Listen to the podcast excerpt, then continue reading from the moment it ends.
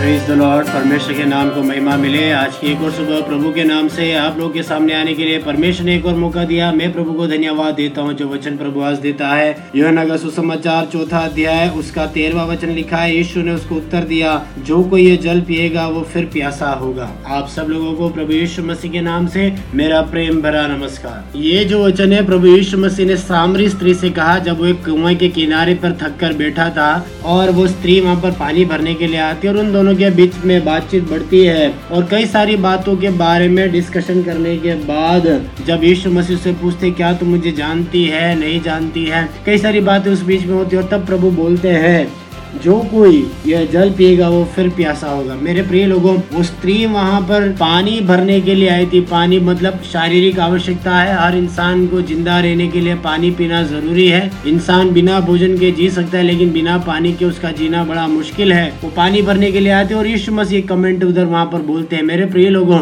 दुनिया की कोई चीज़ आपकी ज़िंदगी में अनंत काल तक नहीं बनी रहती, सदा काल तक नहीं बनी रहती। हाल यहाँ पर जिस पानी के बारे में बोला बोला गया है, वो शारीरिक पानी नहीं, लेकिन आत्मिक जल के बारे में बोला गया है। जिस व्यक्ति ने आत्मिक पदार्थों का अनुभव किया है, आत्मिक बातों का अनुभव किया है, जिस व्यक्ति ने यीशु मसीह को अपनी ज़िंदगी में अनुभव किया है, वो कभी भी इस दुनिया की चीज़ों की उम्मीद नहीं रखता। उसके दिल में इस दुनिया के प्रति कोई प्रेम, कोई आसक्ति नहीं रह जाती है। कई बार लोग घमंड करते हैं अपनी पदवी पर, कई बार लोग घमंड करते अपने धन पर, कई बार लोग घमंड करते अपने प्रभाव पर। लेकिन जिस प्रकार का माहौल आज दुनिया भर में है, मेरे प्रिय लोगों, आपकी पदवी, आपका धन, आपका इन्फ्लुएंस कभी भी आपकी सहायता नहीं कर सकता है। ऐसी सिचुएशन में आपकी सहायता करने वाला परमेश्वर है। हाल ऐसे में क्या आपकी नज़र अभी भी संसार की बातों पर है? अब भी सांसारिक भौतिक वस्तुओं पर है। ये चीज़ें अगर मेरे पास हैं तो मैं बच जाऊँगा या मैं संभल जाऊँगा। मुझे कोई नुकसान नहीं, मुझे कोई हानि नहीं। मेरे प्रियो, वो हमारी सोच गलत है। कितने लोगों ने ध्यान दिया, मुझे नहीं पता।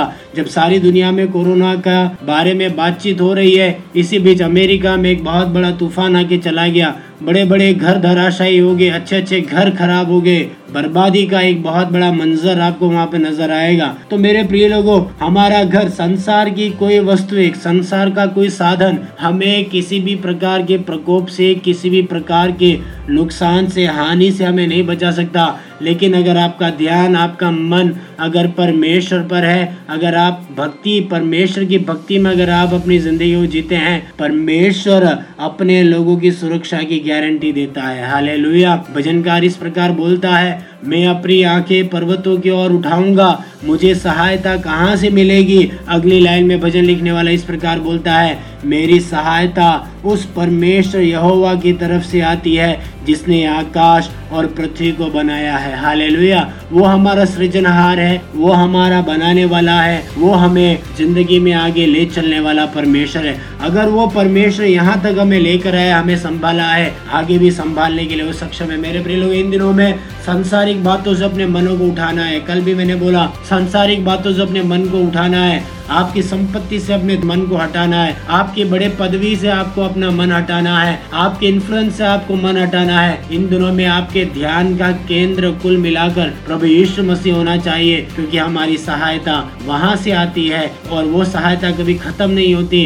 इंसानी हाथ छोटा हो सकता है, लेकिन परमेश्वर का हाथ कभी छोटा नहीं होगा। परमेश्वर की तरफ़ से की जाने वाली सप्लाई कभी कम नहीं होगी। परमेश्वर के द्वारा किया जाने वाला मदद और सहायता कभी भी बंद नहीं होगा। और यीशु मसीह इसी बात के बारे में आपसे बोलता है, संसार की वस्तुओं से आपका दिल कभी नहीं भरेगा, आपका मन फिर भी खाली रहेगा। लेकिन अगर जो कोई आत्मिक बातों से अपने मन को भर लिया है, वो कभी प्यासा नहीं होगा, आत्मिक ज़िंदगी में वो कभी भी व्याकुल नहीं रहेगा। आपकी सोच कहाँ तक जाती है? क्या आपने संसार पर ज़्यादा मन लगाया है? क्या आपका भरोसा अभी भी आपकी धन और संपत्ति पर और नौकरी पर है? क्या आपका भरोसा अभी भी आपके बड़े प्रभाव, पदवी और इन्फ्लुएंस पर है? छोड़िए मेरे प्रिय लोगों, ये समय है प्रभु के ऊपर मन लगाने का, परमेश्वर पर ध्यान लगाने का। मैं आपके लिए प्रार्थना करना चाहूँगा। मेरे प्रिय पिता परमेश्वर संदेश को सुनने वाले मेरे समस्त प्रिय लोगों के लिए मैं प्रार्थना करता हूँ। देश के अलग अलग राज्यों से पिता परमेश्वर, दुनिया के अलग अलग भागों से सुनने वाले तेरे प्रिय लोगों के लिए मैं दुआ करता हूँ, परमेश्वर, सबकी तो सहायता कर मेरे पिता। संकट की घड़ी में, मुश्किलों के वक्त में मेरे प्रभु, तेरी ओर ताक कर आगे बढ़ने के लिए तुझ पर मन लगाने के लिए मेरे पिता, हर की तू सहायता कर। दुनियावी बातों से मन उठाने के लिए तो मदद कर मेरे पिता। तो उनके परिवारों को तो आशीष दे, उनके घरों में तो अनुग्रह दे। तेरी शांति और समाधान हर के घर में आने दे, हम तुझसे दुआ मांगते हैं। प्रार्थना तूने सुनी, धन्यवाद। यीशु के नाम से मैं दुआ मांगते हैं। अमेन आज का दिन आपके लिए आशीषमय हो, अनुग्रहकारी हो और परमेश्वर की ओर मन लगाने के लिए प्रभु आपकी सहायता करने पाए। आज का दिन आपके लिए मंगलमय हो।